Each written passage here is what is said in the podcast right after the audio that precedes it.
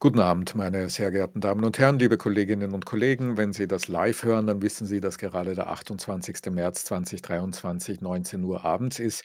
Wir haben ziemlich spontan eine weitere Sitzung von Asboni in dieser Woche eingeschoben und äh, dieser Einschub hat im Wesentlichen mit dieser Bewegung hier zu tun. Ähm, sie heißt Ich bin Hanna und beschäftigt sich mit der prekären Wissenschaft in Deutschland was an sich schon ein Grund ist, um ähm, zu reden. Es gibt aber einen konkreten Grund, der jetzt sozusagen tagesaktuell ist.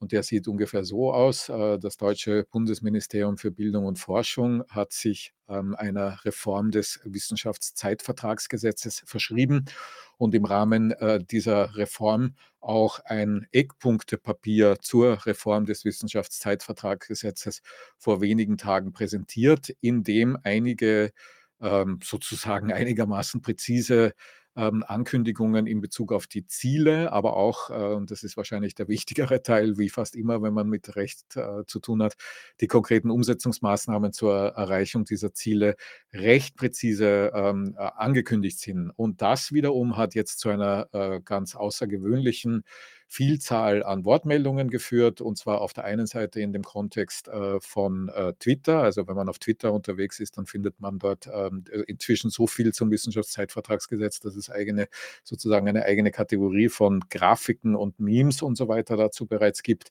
Und auf der anderen Seite gibt es auch eine ganz interessante äh, ähm, Entwicklung dahingehend, dass es eine Bewegung der Professorinnen und Professoren ähm, gegeben hat, ähm, die auch, glaube ich, recht äh, einmalig ist. Ähm, da haben auch über soziale Medien und das Internet organisiert innerhalb weniger Tage, insgesamt sind es jetzt fast 3000, 2700 irgendetwas Professorinnen und Professoren, ein Dokument äh, verfasst und dann unterschrieben, das sich wesentlich auch gegen diese Reform hier wendet äh, mit einer Kritik, über die wir gleich im Detail reden werden. Vielleicht zeige ich Ihnen aber bei dem Reformpapier noch ähm, den Umstand, dass da durchaus äh, also an den, an, den, an den niedrigzahligen Stellen ähm, sehr prominente Namen stehen, äh, die man in der Szene wirklich kennt und dass da auch Namen stehen, die quer über alle oder fast alle akademischen Disziplinen gehen. Also das ist jetzt kein reines äh, Soziologinnen oder, oder äh, Philosophinnen oder Juristinnen-Thema,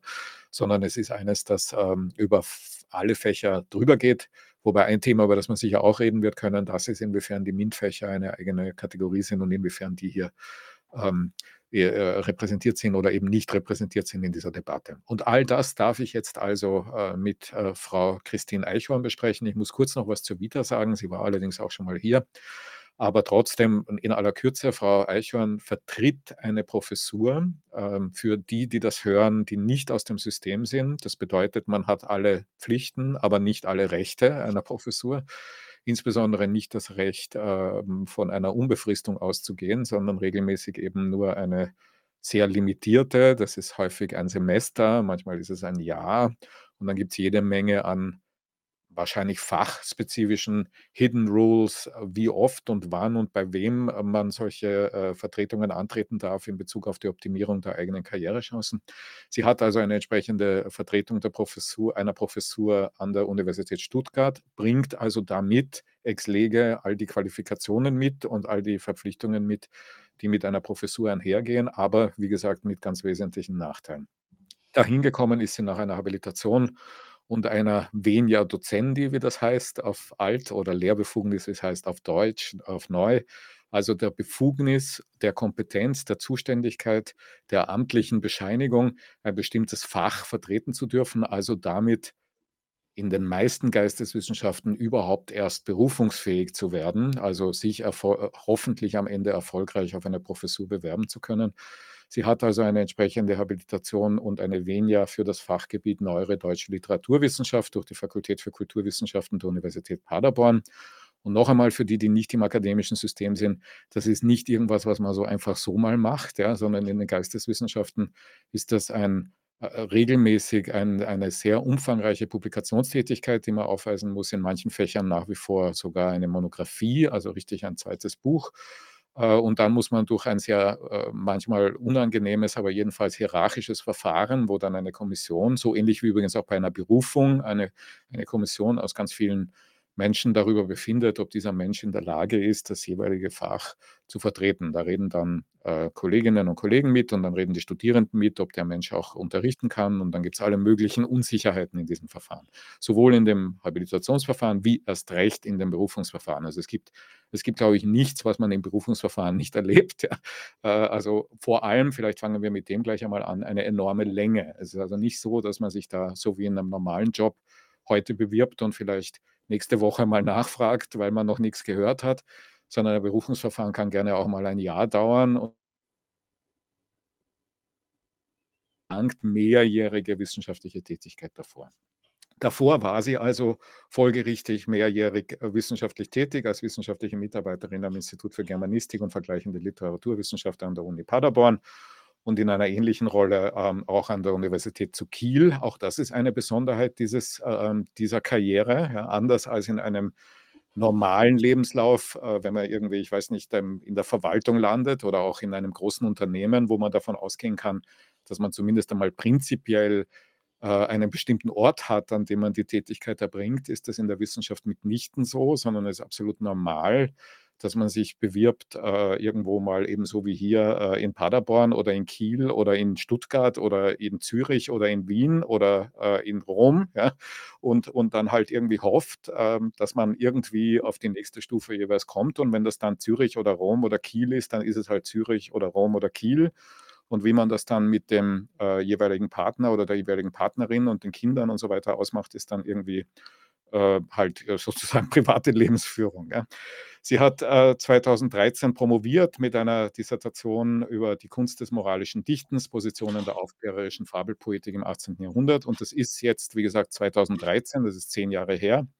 Und auch schon, die Promotion ist ja nicht irgendwas, was man so mal schnell nebenbei macht. Erst recht nicht, wenn man eine wissenschaftliche Karriere plant, weil das eben das erste, mindestens das erste, bei manchen Fällen schon das zweite oder dritte Element ist, das dann später berufungsentscheidend wird. Also die Promotion ist, äh, wenn man eine wissenschaftliche Karriere anstrebt, ein sehr wichtiges Buch und das macht man nicht einfach so mal, sondern da muss man wiederum jahrelang ähm, davor gearbeitet haben, mitunter in sehr komplizierten Beschäftigungsverhältnissen, weil man davor eben äh, ähm, manche halb beschäftigt, Viertel beschäftigt, Drittel beschäftigt, gar nicht beschäftigt, sondern nur mit Lehraufträgen versehen und so weiter halt irgendwie eine eine Qualifikationsarbeit schreiben muss.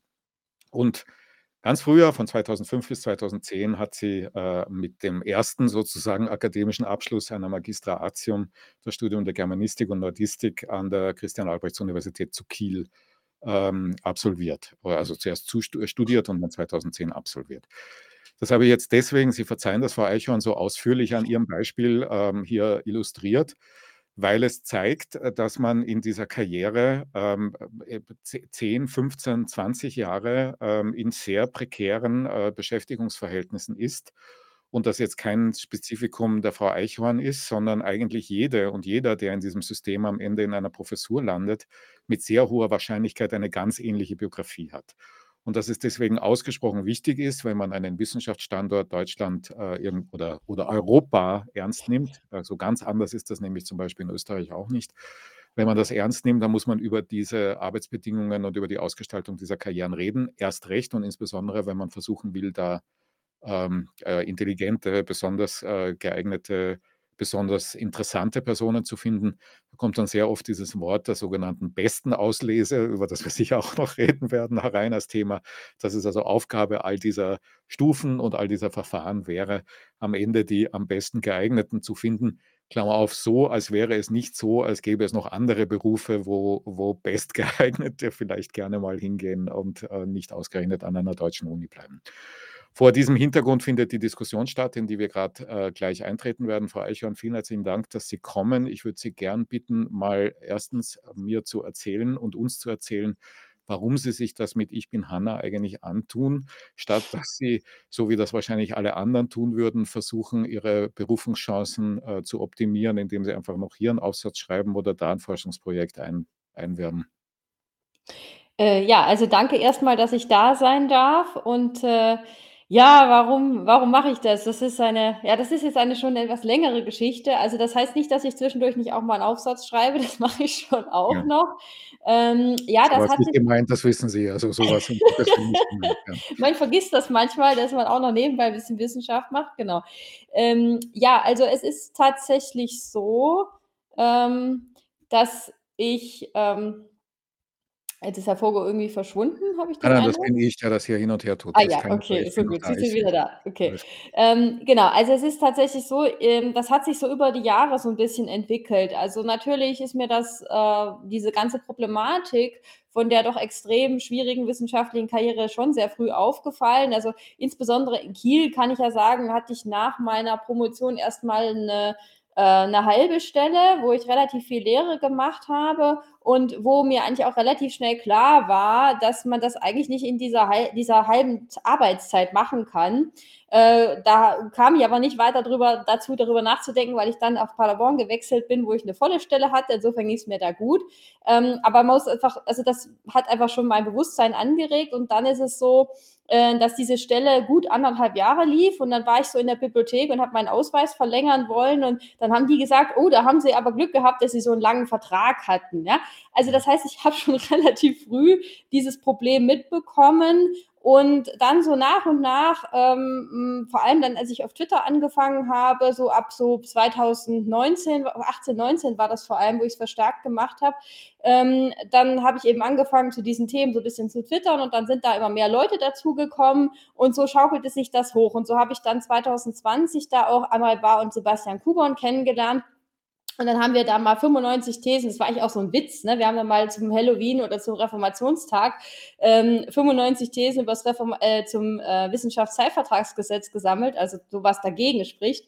Also, das ist halt auch so 'n Witz eigentlich entstanden, ne, was man einfach auf Twitter so macht. Man, äh, moniert mal bestimmte Zustände und dann andererseits, äh, ja, ist es auch mal bisschen, ne, Ironie und Spaß dabei und, äh, so hat sich das eigentlich entwickelt und so sind wir eigentlich die ganze Zeit drangeblieben. Es ist einfach auch 'ne wichtige Sache, denn ich glaube, es ist das Wissenschaftssystem trainiert uns zwar so in diesem Karrieretrack immer so auf unsere eigenen äh, auf unsere eigenen Sachen zu gucken, sodass jeder seine eigenen Schäfchen irgendwie ins Trockene bekommt. Ähm, aber eigentlich machen wir ja 'ne sozial relevante, äh, Tätigkeit, irgendwas für die Gesamtgesellschaft. Und ich denke, in dem Sinne, ähm, müssen wir natürlich dann auch uns mal einfach mal auf unsere Arbeit eigenen Arbeitsbedingungen schauen und fragen, äh, können wir das eigentlich, äh, den Leuten antun? Kommt da eigentlich Wissenschaft raus, die tatsächlich nützlich ist für die Gesellschaft, gesamtgesellschaftlich gesehen? Oder, äh, drehen wir uns da eigentlich immer im Kreis und produzieren ganz viel heiße Luft? Und wenn man sich diese großen Fragen stellt und ich glaube, das muss man, wenn man wissenschaftlich tätig ist äh, wir sind ja sind ja eigentlich nicht nur alle Karrieristen, äh, dann kommt man ganz schnell dazu, äh, sich diesen Themen weiter zu widmen. Mhm.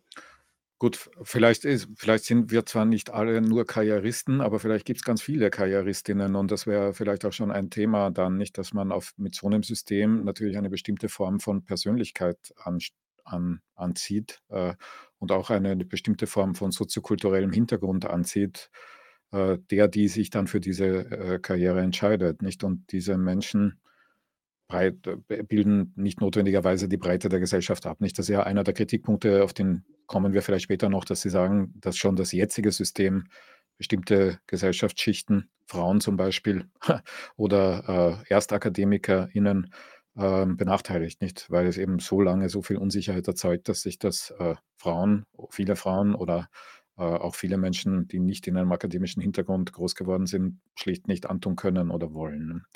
Und wahrscheinlich, äh, gilt das jetzt nicht nur für gesellschaftliche Schichten oder oder oder Identitäten, sondern es gilt auch für Charaktereigenschaften, würde ich würde ich erwarten, ohne dass ich das jetzt irgendwie belegen oder, äh, auch nur untersucht haben könnte. Nicht, dass also bestimmte Menschen diese Karriere äh, diese Karriereunsicherheit besser verkraften als andere und das zu einer gewissen, ähm, Selektion führt in in diesem Beruf, ja. Ja, ja, den Verdacht habe ich absolut auch. Also, da würde ich Ihnen absolut zustimmen und es ist auch die Frage, ob das dann immer die besten Charaktereigenschaften sind, ne? Also, wenn man jetzt wirklich die Leute so trainiert dass die möglichst viele Drittmittel einwerben oder möglichst gucken, dass ihr Name immer groß oben drauf steht, äh, dann zieht man eben nicht unbedingt die Teamplayer an, sondern eher so die Alpha-Männchen. Und mhm. ähm, so wichtig die sind, man braucht in der Wissenschaft halt auch noch ein paar andere. Und es ist, glaube ich, wenn man zu viele von demselben ähm, Menschentyp hat, dann ist das auch innerhalb der Wissenschaft ein Problem. Abgesehen davon, dass es natürlich Leute mit anderen Qualitäten benachteiligt, wie Sie das jetzt gesagt haben. Ja, gut, vielleicht beschreiben wir mal gemeinsam, Frau Eichhorn, wenn ich Sie einladen darf, die Situation, so wie sie derzeit sich darstellt und dann in einem zweiten Schritt äh, die Situation, wie sie sich darstellen würde, wenn dieses Eckpunktepapier umgesetzt würde. Wobei man sagen muss, äh, das habe ich vorher nicht getan, muss ich jetzt nachholen, dass dieses Eckpunktepapier, so wie es präsentiert wurde, offenbar auch gleich wieder zurückgezogen wurde, also wahrscheinlich in dieser Form nicht kommen wird, obwohl das aus dem Ministerium kam, vermutlich aufgrund des doch ungewöhnlich großen Protestes. Äh, aber trotzdem möchte ich mit Ihnen gerne erörtern, äh, was passieren würde, wenn dieses Eckpunktepapier so käme. Aber lass uns vorher mal darüber reden, was derzeit sozusagen der Zustand ist. Ich fange mal ganz einfach an. Äh, auch wieder persönlich, wenn Sie es erlauben, oder ich sage mal was über mich, wenn ich heute unter diesen Bedingungen meinem eigenen 18-jährigen Ich raten würde äh, müssen, ob er eine akademische Karriere ein, äh, einschlagen soll oder nicht, würde ich sehr zurückhaltend agieren, zumindest unter den derzeitigen deutschen Bedingungen des existierenden Wissenschaftszeitvertragsgesetzes. Und ich käme auch aus einem Fach, in dem ich Alternativen hätte. Ich müsste nicht Professor werden, äh, wenn ich heute 22 wäre und mit dem Studium fertig. Würden Sie sich selbst raten, das nochmal zu machen? Puh, das ist eine schwierige Frage. Also, ich glaube, ich würde es schon machen, ähm, weil ich, äh, tatsächlich natürlich auch irgendwie an dem System was ändern möchte. Also, da sind wir wieder genau bei dem Problem, ne? Irgendwie, äh, ich mir ist nicht damit gedient, dass ich irgendwie gucke, wie ich dann irgendwie selber da rauskomme, sondern, äh, ich mhm. möchte ja schon irgendwie gesellschaftlich was verändern und das System besser machen. Also, insofern, mhm. ja, irgendwie schon. Okay, also das ist dann eine sehr altruistische Motiv Motivlage, nicht? Also reingehen, um also Marsch durch die Institution, um die Institution zu ändern. Gut, abgesehen jetzt von der persönlichen biografischen Entscheidung, wie ist denn die Situation? Also die Situation ist im Moment so, Sie haben ja schon das Wissenschaftszeitvertragsgesetz angesprochen. Das ist das Gesetz, um das es sich im Moment dreht. Ähm, es gibt aber noch andere Faktoren, das muss man immer dazu sagen. Das Wissenschaftszeitvertragsgesetz jedoch ähm, begründet ein Sonderbefristungsrecht in der Wissenschaft in Deutschland. Und nach aktuellem Stand steht da so grob drin, dass man sechs Jahre vor der Promotion und sechs Jahre nach der Promotion äh, zu Qualifikationszwecken befristet werden kann. Ja, das heißt, es ermöglicht also weitere umfassende Befristungsmöglichkeiten, die über das normale Befristungsrecht hinausgehen. Da darf man in Deutschland nur zwei Jahre beim selben Arbeitgeber und dann ist Schluss. Und äh, in der Wissenschaft ist es aber möglich, dass man eben äh, im Zuge der Promotion, also für eine Qualifikation sechs Jahre befristet wird und danach dann, um eine Habilitation zu erwerben oder andere äh, Leistungen, die zur Professur führen können, das können ja auch irgendwelche Papers sein oder je nachdem, das hängt von den Fachbereichen ab. So, diese Situation führt nun einerseits dazu, wie Sie das jetzt schon gesagt haben, dass man sehr, sehr lange keine Sicherheit hat, ja, in der Wissenschaft. Das heißt, äh, wenn man, äh, bis man dann irgendwann mal eine Dauerstelle oder eine Professur bekommt, sind die meisten Leute ja Mitte 40, vielleicht auch Anfang 50, gelten aber gleichzeitig immer noch als Nachwuchs, ja. Das ist ein, so ein äh, Wort, das da immer kursiert, weil die ja irgendwie noch in der Qualifikation sind. Also jeder, der noch keine Professur hat, ist letztlich in der Qualifikation. Also wir sind alle Azubis über Jahrzehnte hinweg. Das ist ein Problem.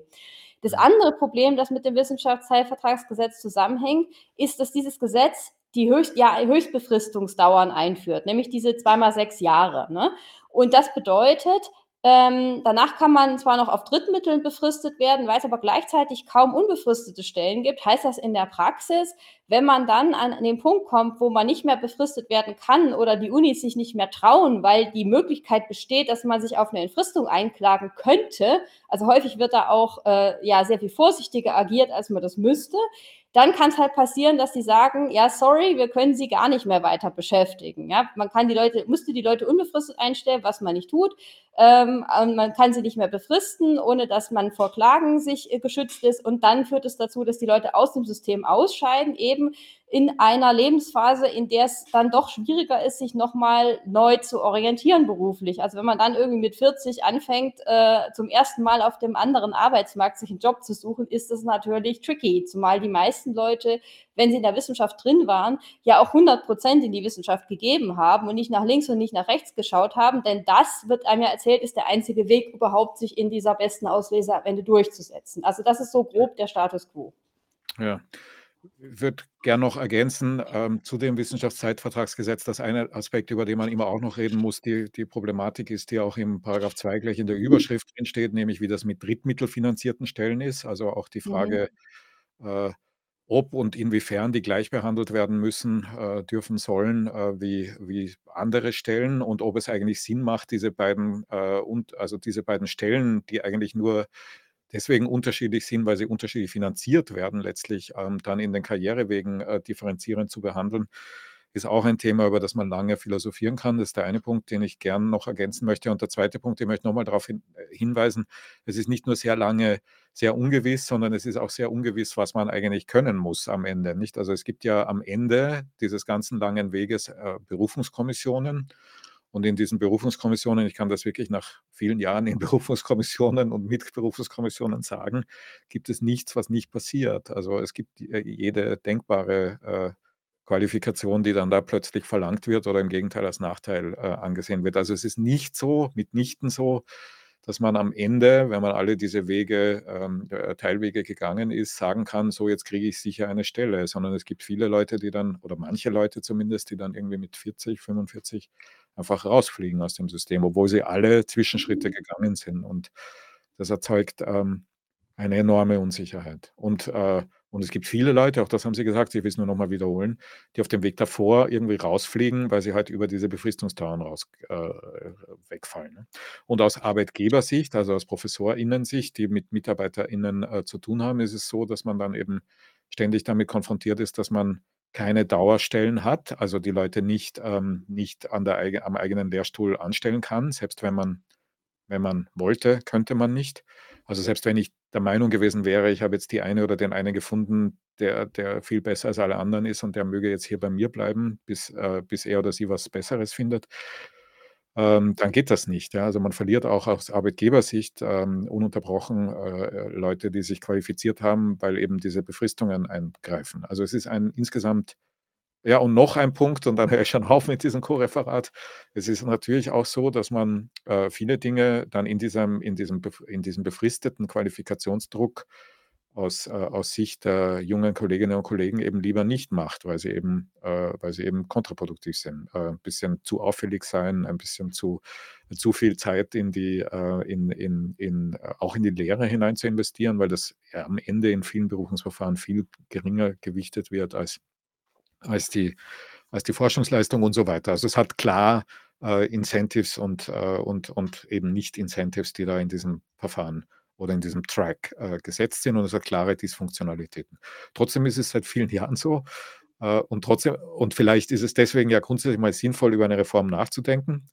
Ähm, also das bestreitet, glaube ich, niemand mittlerweile, dass das System nicht so richtig effizient ist. Die Frage ist halt, wie man es reformiert und was wurde denn vorgeschlagen und was ist der Gegenvorschlag?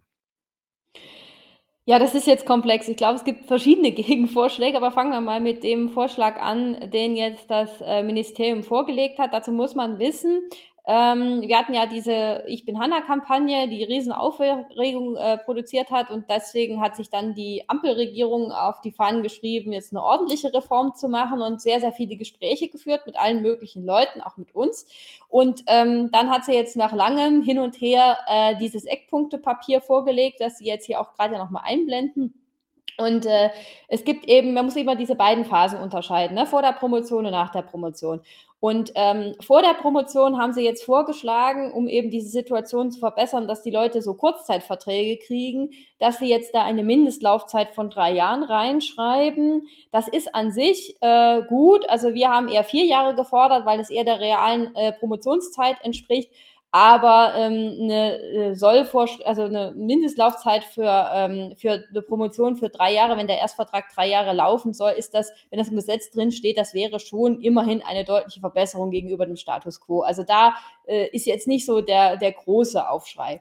Der große Aufschrei oder die großen Probleme zeigen sich bei der Postdoc-Phase, also bei der Zeit für die Leute nach der äh, Promotion. Also wir haben jetzt äh, in der ursprünglichen Diskussion immer darauf gedrungen, dass man die Phase nach der Promotion aus dem Wisszeit-VG rausnimmt. Und zwar deswegen, weil es eben eine Qualifikationsbefristung ist. Und nach allen Standards auf EU-Ebene, aber auch im deutschen Diskussionsbereich ist halt die Promotion der letzte potenziell Berufs, äh, berufliche Abschluss. Ja? Also das heißt berufsqualifizierende Abschluss, wo man eben auch aus der Wissenschaft rausgeht. Wenn man alle anderen Sachen, die danach kommen, sind im engeren Sinne eigentlich Vorbereitungen auf eine Karriere in der Wissenschaft. Das ist also eigentlich so was wie Berufserfahrung. Ja? und Weiterbildung, ähm, Training on the Job. Das ist eigentlich nicht mehr Qualifikation im Sinne von Ausbildung. Und deswegen war uns eigentlich wichtig, das zu trennen. Äh, man sieht jetzt hier, dass der Entwurf des BMBF und überhaupt der drei Ampelparteien nicht in diese Richtung gegangen ist, sondern die haben vorgeschlagen, die Höchstbefristungsdauer, die es für die Postdocs gibt, von sechs auf drei Jahre zu kürzen. Der Gedanke dahinter ist, und den kann man ja auch erstmal verstehen, ähm, dass sie äh, sich gesagt haben, in den drei Jahren wird sich niemand habilitieren oder sonst wie für eine Professur qualifizieren. Also steigt der Druck auf die Universitäten, unbefristete Stellen zu schaffen. So denken die sich das. Ähm, das ist auch eine erstmal eine nachvollziehbare Überlegung und wir haben auch in den Vorgesprächen darüber auch diskutiert, ob so eine Lösung möglich ist, dass man also in Anlehnung an das Teilzeit- und Befristungsrecht, wo man ja zwei Jahre hat, auch nur so eine Zweijahresphase nochmal für eine Befristung im Postdoc dann vorsieht, einfach damit die Leute erstmal Zeit haben, sich zu bewerben und vielleicht noch so ein oder zwei Sachen machen, die sie in der Promotionsphase noch nicht gemacht haben. Also insofern der Grundgedanke ist natürlich an sich nicht schlecht. Das Problem hängt aber, glaube ich, auch an diesen drei Jahren. Man muss wissen, die Hochschulrektorenkonferenz hatte ja in ihrem Vorschlag auch vier Jahre vorgeschlagen, wo es schon einen riesen Aufschrei gab, weil das einfach nichts ändert. Ja, also wenn man vier Jahre befristet, dann führt das eigentlich nur dazu, dass die, äh, ja, dass der Druck auf die Leute steigt, dass sie eben noch in kürzerer Zeit die Qualifikationen erwerben müssen, die sie für eine Professur brauchen. Und man kann sagen, dass das bei den drei Jahren auch so ist. Also das ist die eine Seite, warum so viel Kritik an diesen drei Jahren gegeben hat, dass einfach wirklich Leute sagen, ja, dann führt das nur dazu, dass der Druck erhöht wird, ähm, aber die unbefristeten Stellen sind deswegen noch lange nicht da. Ja, die stehen nicht automatisch dadurch, sondern es, die Leute fliegen dann nach drei Jahren aus dem System oder es werden so Ausweichlösungen erfunden. Wir haben ja, Sie haben ja die Drittmittel angesprochen. Da geht ja noch eine Befristung und das ist auch ein Kritikpunkt, den man bringen kann, dass das, äh, dieser Entwurf ja die Drittmittelbefristung nicht deckelt. Das heißt, ich kann theoretisch immer wieder Drittmittel einwerben und damit die Leute schon weiter befristen. Bedeutet aber natürlich, ich muss diese Drittmittel auch immer einwerben. Das heißt, ich muss immer wieder Anträge schreiben und und, und, und, und, und. Ähm, das heißt, im Zweifelsfall kann es halt passieren, dass sich da eigentlich gar nicht so viel ändert, nur dass der Druck auf die Leute steigt, die in dieser Phase sind. Mhm. Und die andere Fraktion äh, der Kritik ähm, ist, dass sie sagen, ja, diese Phase ist eben nicht lang genug, um sich zu habilitieren. Und da kommt man aber schnell in so Diskussionen, wo die Leute dann sagen, ja, eigentlich brauchen wir, müssen wir die Volksbefristungsgrenze abschaffen, ja, oder, oder noch mehr Zeit geben. Äh, das ist auch eine Kritik, die tatsächlich immer wieder hörbar ist. Deswegen ist die Fraktion der Kritiker so groß. Man muss aber sagen, wenn man das macht, äh, dann hat man eigentlich erst recht nichts gewonnen, denn es ist ja auch niemandem geholfen, wenn wir bis zur Rente befristen. Also das erstmal so vielleicht, um äh, die Diskussion so ein bisschen zusammenzufassen, wo die Kritik jetzt herkommt. Ja, gut. Es gibt also in dieser Kritik immer wieder dann äh, zwei Grafiken, die ich auch mit Ihnen teilen möchte. Das ist eine, die ich jetzt auf Twitter gefunden habe. Man findet sie auf Twitter mehrfach. Das ist sozusagen die eine der Spezifizitäten der, äh, der deutschen Hochschullandschaft, zumindest nach Darstellung derer, die diese Grafik gemacht haben. Dass es also in Deutschland äh, viel äh, weniger gibt, die an der hierarchischen Spitze sich befinden und viel mehr im sogenannten Mittelbau als in anderen akademischen Systemen. Und äh, die zweite Grafik, die ich auch noch herzeigen möchte, ist die, dass man äh, halt zunehmend dazu übergeht, hier vorzuschlagen, ähm, äh, ich werde sie gleich finden, hoffentlich die Grafik vor, äh, also vor, ein Drei-Stufen-Modell vorzuschlagen. Äh, da ist sie, da ist die, die andere, die ich zeigen möchte. Das ist sozusagen eines der Gegenmodelle, ja, dass man also so eine Art von Orientierungsphase anbietet, die zu einer Qualifikation führt. Das ist klassischerweise die Promotion. Da gibt es eine Befristung Dann gibt es eine zweite Phase unklarer Länge und unklarem Auftrag, was die Zielvereinbarung da sein würde. Ähm, die Postdoc-Phase, die dann differenziert, auch noch befristet und differenziert nach Möglichkeit 1, die Ziele werden erreicht, dann führt das zu einem unbefristeten Arbeitsvertrag. Äh, Möglichkeit 2, äh, die Ziele werden verfehlt, äh, dann führt das zu einem Ausscheiden. Äh, diese beiden Dinge möchte ich in Erinnerung rufen ja, und mit Ihnen gemeinsam äh, jetzt äh, vielleicht einmal fragen, ob, also, ob sowas wie eine gemeinsame Position irgendwie erkennbar ist in dieser Diskussion zu diesen beiden Punkten. Und wenn die nicht erkennbar ist, was denn die Position von Ihnen als Autorinnen dieses Buches, äh, ich bin Hanna, ich zeige es nochmal, was denn die Position äh, von Ihnen als Autorinnen dieses Buches und als äh, Schafferinnen dieses Hashtags, ich bin Hanna, äh, zu diesen beiden ähm, Phänomenen ist. Mhm. Also die Grafik, die Sie jetzt zuletzt gezeigt haben mit diesen drei Phasen, die stammt ja aus einem Artikel von Simon Shaw, der heute äh, bei Yada auf dem Blog erschienen ist. Und das ist eigentlich so, dass, dass wir auch mit ihm gemeinsam diskutiert haben. Also das wäre auch die Linie, auf die wir äh, als drei von Ich bin Hanna jetzt gehen. Die ähm, Frage ist ja, macht man das mit der Orientierungsphase? Ja, nein, das ist so ein bisschen strittiger Punkt. Aber der entscheidende Aspekt ist halt, ähm, es braucht irgendeine Form von Anschlussperspektive. Ja? Also, dass man eben nicht einfach nur sagt, äh, naja, da gibt es halt eine Dreijahres-Obergrenze und dann äh, sehen wir halt, ob dann was daraus wird, sondern äh, man müsste eigentlich irgendwas da reinschreiben, naja, dass äh, zum Beispiel nach diesen drei Jahren, nehmen wir das mal jetzt als Zahl, ähm, dann eine Entfristung erfolgt, wenn äh, vorher festgelegte Ziele erreicht worden sind. Ja? Also das ist eine Möglichkeit. Äh, da muss man natürlich gucken, was für Ziele definiert man das, wie erfasst man das. Aber ich glaube, das wäre eine Möglichkeit, die auch einigermaßen konsensfähig ist. Also wir müssen über die Zeiten sprechen, ne? nach wie vielen Jahren soll das sein. Aber grundsätzlich glaube ich, gibt es da ein zumindest ein gewisses Potenzial für einen Konsens weil man auf diese Weise halt einerseits sagen kann, es gibt ja so Fächer, ne, wo die Promotion gar nicht so sehr viel selbstständige Arbeit erfordert, wie das jetzt bei den Geisteswissenschaften häufig der Fall ist, sondern ähm, wo man tatsächlich sagen muss, die Leute können noch so ein, zwei Dinge, sollten noch so ein bisschen was tun, äh, damit man das wirklich bewerten kann. Und ähm, die Hochschulen argumentieren ja auch irgendwie, ne, dann, wenn wir den unbefristet einstellen, werden wir den nicht wieder los. Und so könnte man sagen, okay, man hat immerhin noch eine Phase, da kann man noch mal gucken, ist das jetzt wirklich ein völlig äh, problematischer Kandidat, den man unbedingt wieder rausschmeißen muss, ja, äh, dann kann man das nach diesen zwei oder drei Jahren noch tun. Äh, also man hat so einen, so einen Rettungsanker, ja, wenn man sich da wirklich völlig vergriffen hat. Trotzdem hat man aber gleichzeitig eine Perspektive für die Leute geschaffen, die ihnen die Möglichkeit gibt, relativ früh eine sichere Perspektive zu bekommen. Weil das ist das Problem der Hochschulrektorenkonferenz. Die haben diesen Vorschlag mit den vier Jahren ja auch mit dem Gedanken gemacht, dass an die vier Jahre sich dann erst ein Tenure-Track-Prozess anschließt. Und so ein Tenure-Track-Prozess hat in der Regel halt sechs Jahre. Das heißt, ich mache nach den vier Jahren dann sechs Jahre nochmal befristeten Vertrag und dann kriege ich erst eine Entscheidung. Und das wollen wir auf jeden Fall früher haben. Und so in diese Richtung würden wir jetzt auch äh, denken. Gut. Und was die andere, äh, diese Grafik hier betrifft? Ja, diese Grafik ist ja eine, die versucht, verschiedene Länder zu vergleichen. Also in dem Fall hier Deutschland, die Niederlande, England und die USA. Kann man auch andere nehmen. Und was man da ja sieht, ist, dass äh, wir einen sehr, sehr großen Mittelbau haben und äh, ja, wenig Professuren. Ne? Also es sind ungefähr 12 Prozent, kann man sagen, sind eigentlich nur unbefristete Professuren. Das hängt auch mit den Drittmitteln unter anderem zusammen, weil man dadurch natürlich sehr viel mehr wissenschaftliche Mitarbeiterstellen gebaut hat, als man vorher hatte. Und dadurch haben wir so ein extremes Ungleichgewicht ja, zwischen der Führungselite, die das Ganze leitet und von denen alle anderen auch abhängig sind, die entfristet ist, und ganz, ganz vielen äh, ganz, ganz viel Fußvolk, ja, das so als Nachwuchs durch das System durchrotiert. Also dieses Verhältnis ist völlig aus dem Gleichgewicht ge äh, geraten und man sieht, dass es in anderen Ländern einfach anders ist. Also das wäre das eine, was man bemerken muss. Man bräuchte einfach auch äh, tatsächlich ein anderes Verhältnis zwischen Professoren und wissenschaftlichem Mittelbau. Mhm. Ähm, was man aber unbedingt auch beachten muss, und das ist das andere, ist halt, wir haben zu viele, viel zu viele befristete Stellen. Also das ist nach dem Bundesbericht wissenschaftlicher Nachwuchs, kann man das auch sehen, dass wenn man jetzt von den Professuren absieht, dann haben wir äh, 92 Prozent äh, aller unter 45-Jährigen sind befristet angestellt. Also das ist, Befristung ist in der Wissenschaft der Normalfall in Deutschland. In anderen Ländern ist es eher so, dass die Promotionsphase noch befristet ist, aber danach eine entfristete Perspektive kommt. Und ähm, das funktioniert dann mehr oder weniger gut. Das hat auch seine Vor- und Nachteile, die natürlich in den spezifischen Hochschulsystemen der Länder liegt. Also da muss man dann auch gucken, dass man sich nicht diese Nachteile einkauft.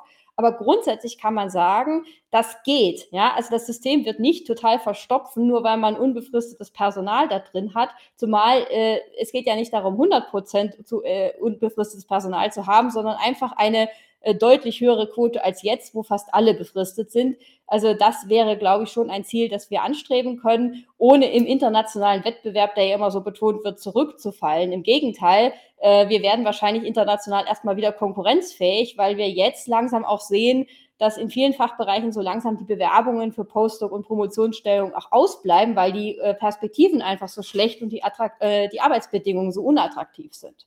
Hm.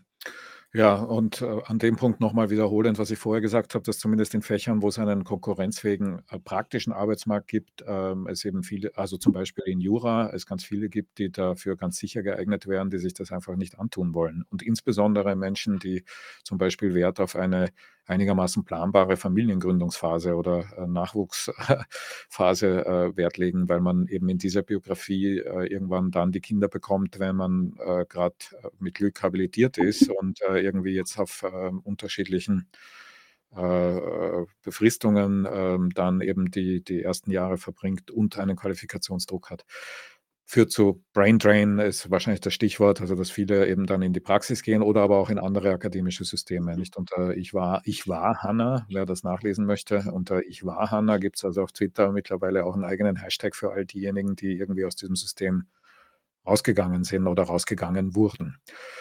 Ähm, gut, äh, Frau Eichhorn, äh, vielleicht noch eine Frage, auch noch ergänzend zu dem, was ich vorher gefragt habe, nämlich zu dem Drittmittelthema. Ja, also was aus dieser Grafik, glaube ich, auch recht deutlich ist, ist die, der sehr hohe Anteil an wissenschaftlichen Mitarbeiterinnen in Deutschland, Klammer auf, auch in Österreich, Klammer zu, die drittmittelfinanziert sind.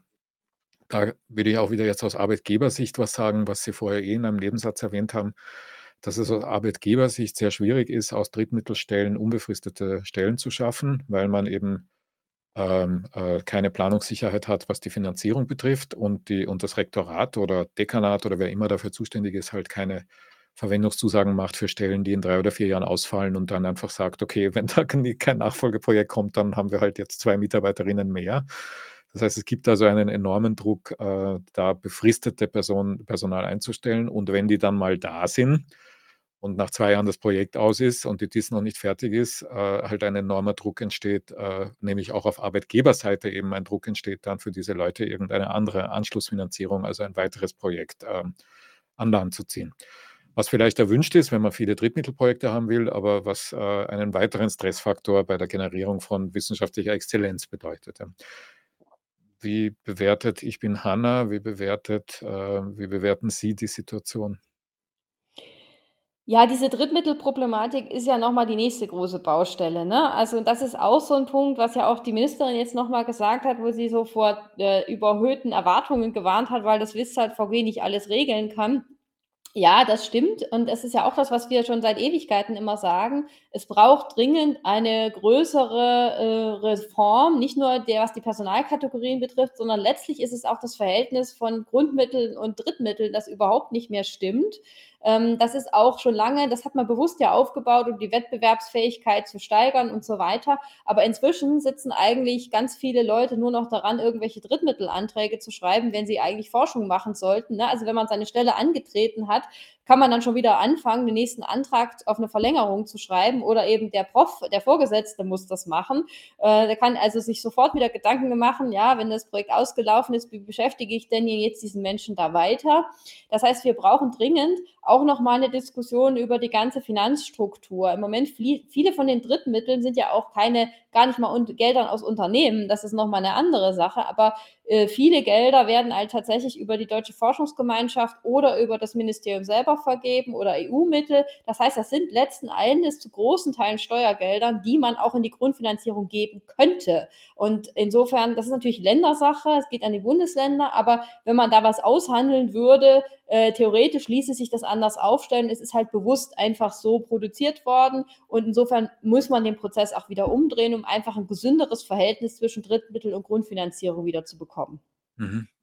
Jetzt gibt's in diesem, ähm, Entwurf auch eine eigene Stellungnahme zur Drittmittelbefristung, die auch, ähm, sehr mystisch ist. Ich würde Sie vielleicht mal bitten, das mit mir gemeinsam zu interpretieren, was da eigentlich gemeint ist. Also, da steht am Mhm. Anfang jeder wissenschaftliche Karriere steht die wissenschaftliche Qualifizierung im Mittelpunkt.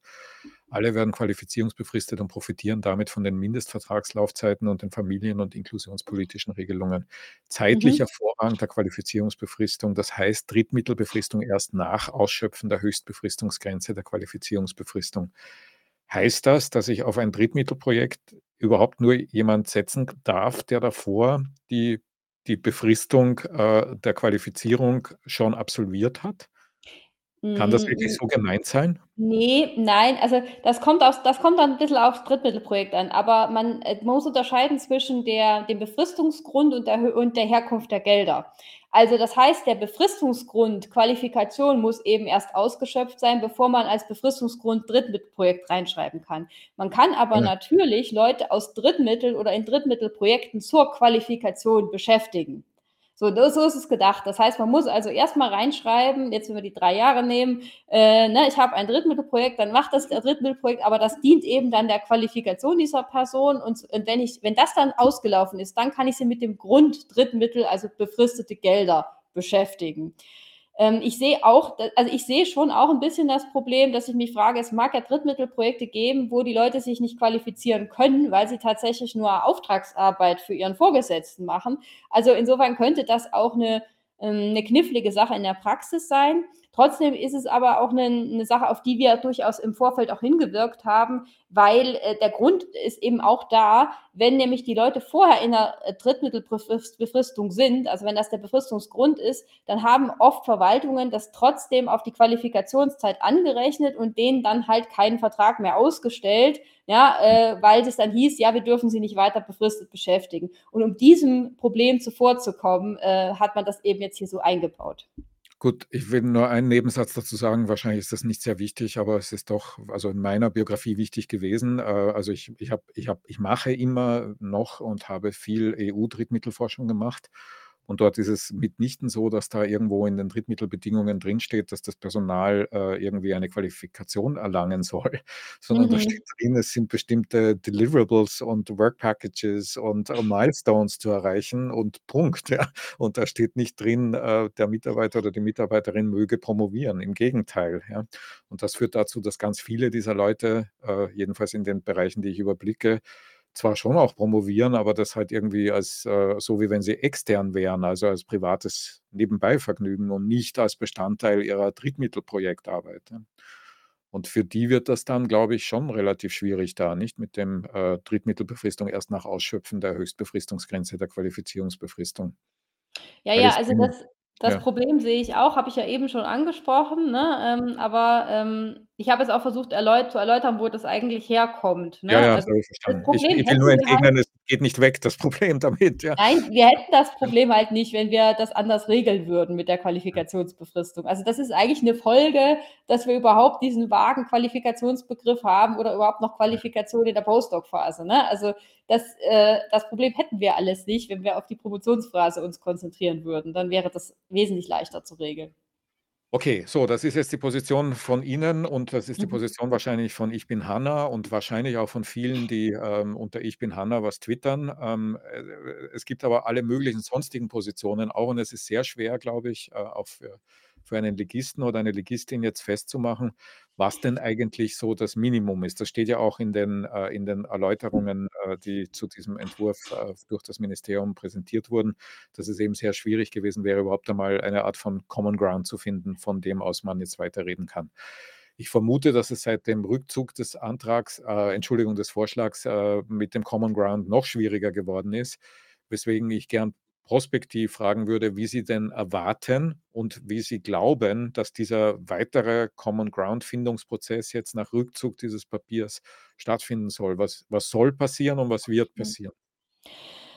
Also, es wird, ähm, jetzt an diesem Donnerstag auf jeden Fall noch mal ein Gespräch im, äh, BMBF geben und auch die zuständigen Abgeordneten sind schon fleißig im Gespräch mit allen möglichen Leuten. Hm, der Fokus, das ist aber wichtig, liegt jetzt halt wirklich auf der Postdoc-Phase. Das heißt, ähm, ich würde davon ausgehen, dass jetzt nicht mehr groß über die Promotionsphase geredet wird. Die ist mehr oder weniger fix. Und ich glaube auch, viele andere Dinge, die jetzt in, der, in dem Entwurf drinstehen, die werden jetzt erstmal nicht im Zentrum der nächsten Verhandlungen stehen, sondern eigentlich geht es um diese drei Jahre. Ja? Eigentlich geht es um die Frage, macht man da jetzt eine Anschlussfinanzierung, ja, nein, oder wie geht es dann weiter? Und ich könnte mir vorstellen, also wenn man das hinbekommt, dass man äh, mit so einer Anschlusszusage irgendwie dann einen gewissen Konsens produziert, dass man sowas vielleicht durchbekommt. Das wäre so die Hoffnung.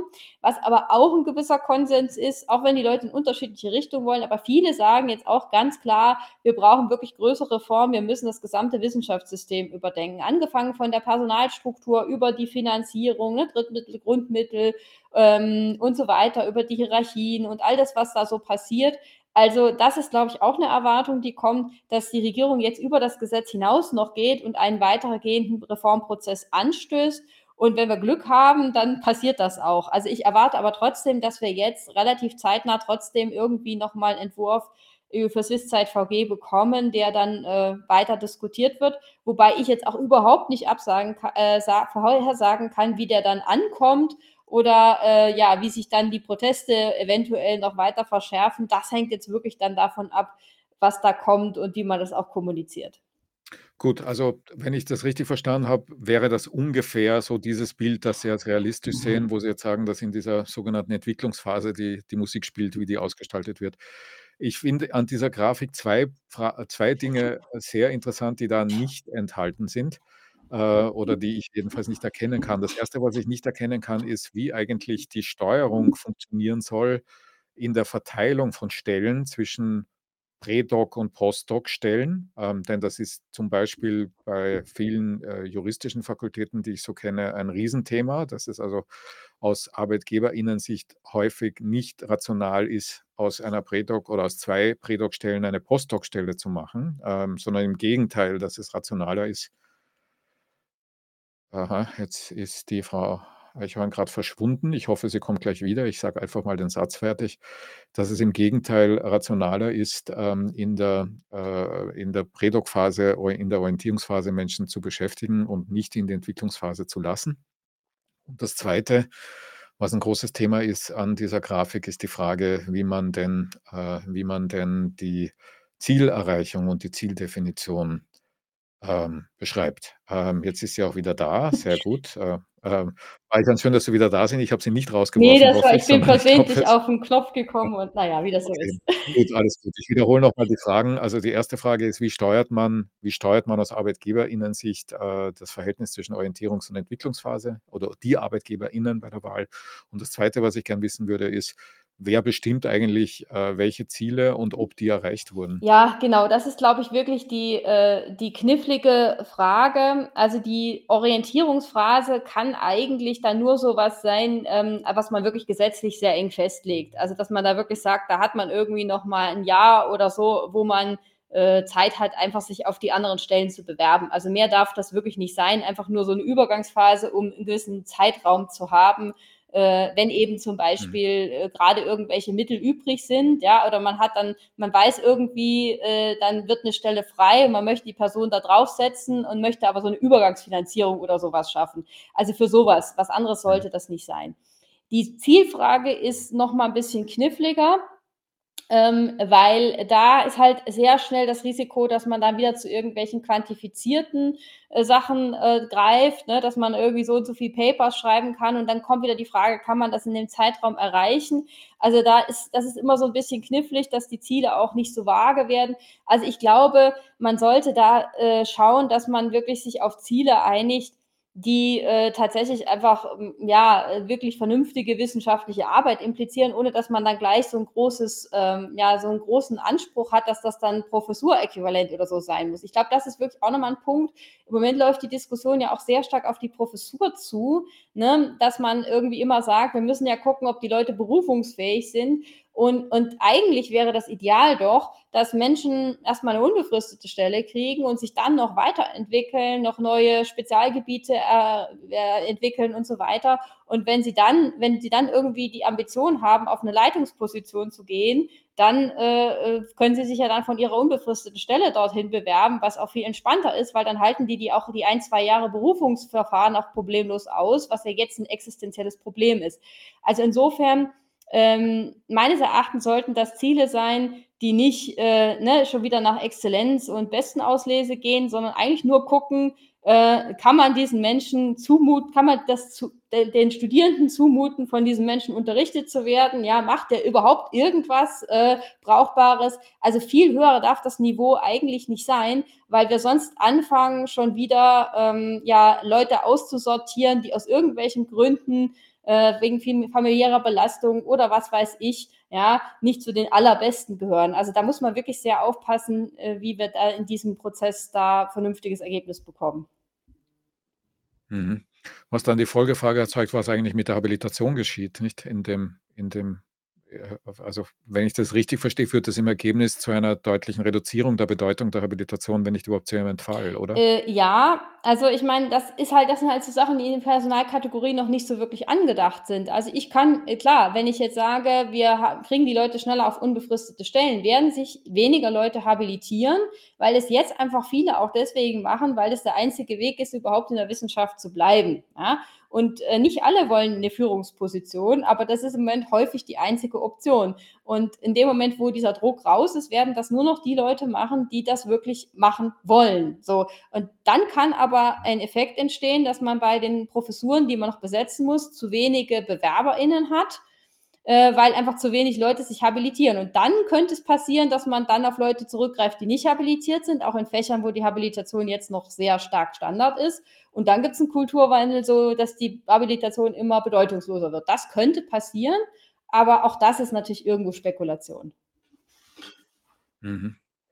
Gut, also es kann alles Mögliche passieren und Sie haben so vorher sehr hübsch äh, beschrieben, dass jetzt also alle möglichen Gespräche geführt werden. Ich würde das Lobbyismus nennen. Ich würde erwarten, dass also jetzt alle möglichen Lobbyorganisationen mit allen möglichen Menschen reden. Äh, und es gibt ja ein paar, die da in diesem Spiel Interessen haben, unter anderem auch Ich bin Hanna. Sind Sie eingebunden? Äh, wie reden Sie mit? Ähm, haben Sie den Eindruck, dass ähm, sozusagen dieses Grassroots-Element, das da in Ich bin Hanna zur Sprache gekommen ist, ausreichend repräsentiert ist in diesen Diskussionen? Und wenn nicht, was muss man tun, um das zu erreichen? Und wenn schon, ähm, wie geschieht das?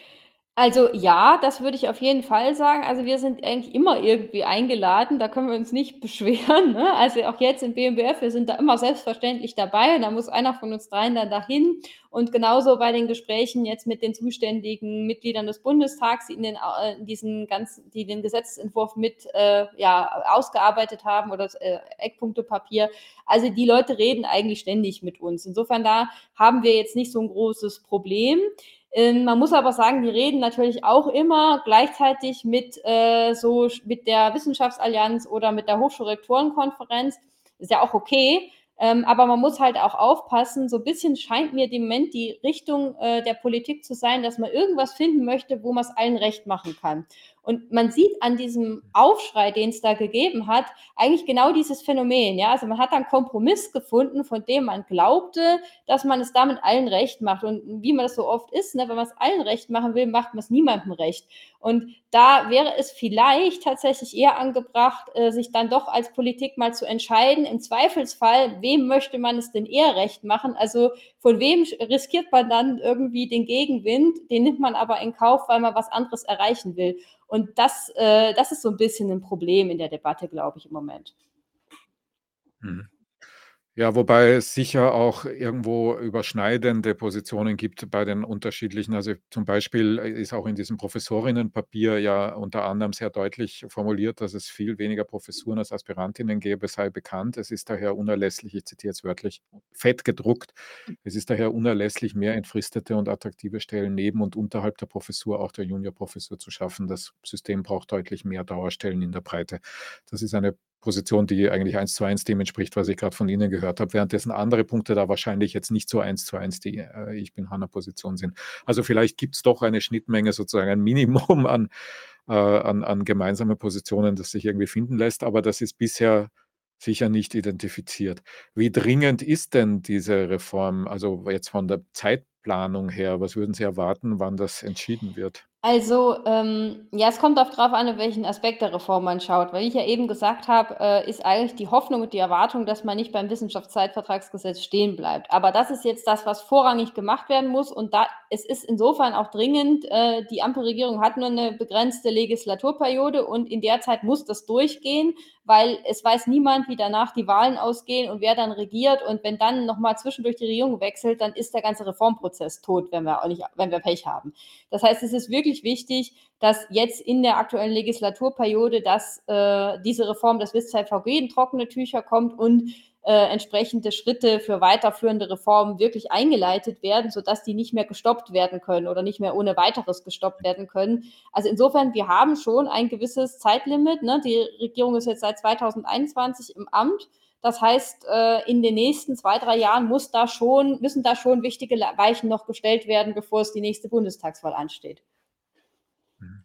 Und noch eine Bemerkung zu dem, dass Sie vorher gesagt haben, Sie wären alle eingeladen, aber alle anderen wären halt auch eingeladen. Es ist halt das eine, ob man jemand einlädt und reden lässt und das andere ist, was man dann daraus schließt. Ich also kenne aus Österreich viele Debatten, wo alle möglichen sogenannten Stakeholder dann in sogenannten Stakeholder-Prozessen mitreden, damit man da einen Haken dran machen kann, dass man jetzt mit denen auch geredet hat, aber es dann nicht so wahnsinnig viel an an Impact, neudeutsch gesagt hat, was die dann Es kommt ja auch sagen. noch dazu, dass Aber sich die drei Parteien dann noch einigen müssen. Also da weiß ja auch keiner, Genau. wie da genau die Prozesse ablaufen. Also wir können alle schön spekulieren, wer war jetzt für was verantwortlich, aber das wissen wir ja letzten Endes nicht.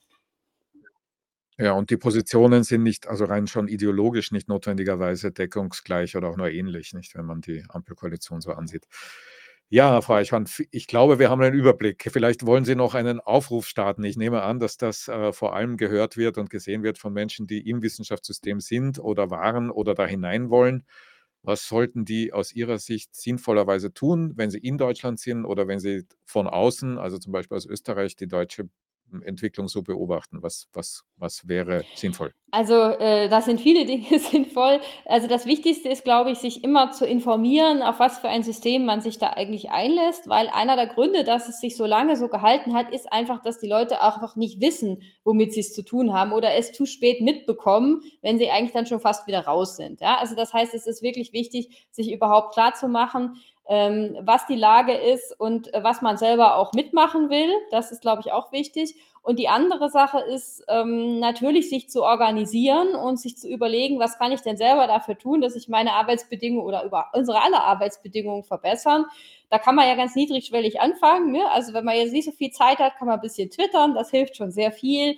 Ähm, man kann auch in der Gewerkschaft eintreten oder einer Mittelbauinitiative beitreten oder einfach mal irgendwie eine Vortragsreihe initiieren oder was weiß ich, in Gremien gehen, je nachdem, was für Möglichkeiten man im jeweiligen Punkt hat ähm, oder in der jeweiligen Position, in der man ist. Das ist, glaube ich, sehr, sehr wichtig, äh, sich auch in irgendeiner Weise einzumischen. Also das kann man, wie gesagt, das kann man anonym machen, das kann man auch mit Klarnamen machen, mehr oder weniger, hoch- oder niedrigschwellig, je nachdem. Also irgendwo anzufangen, ist, glaube ich, auf jeden Fall eine gute Sache.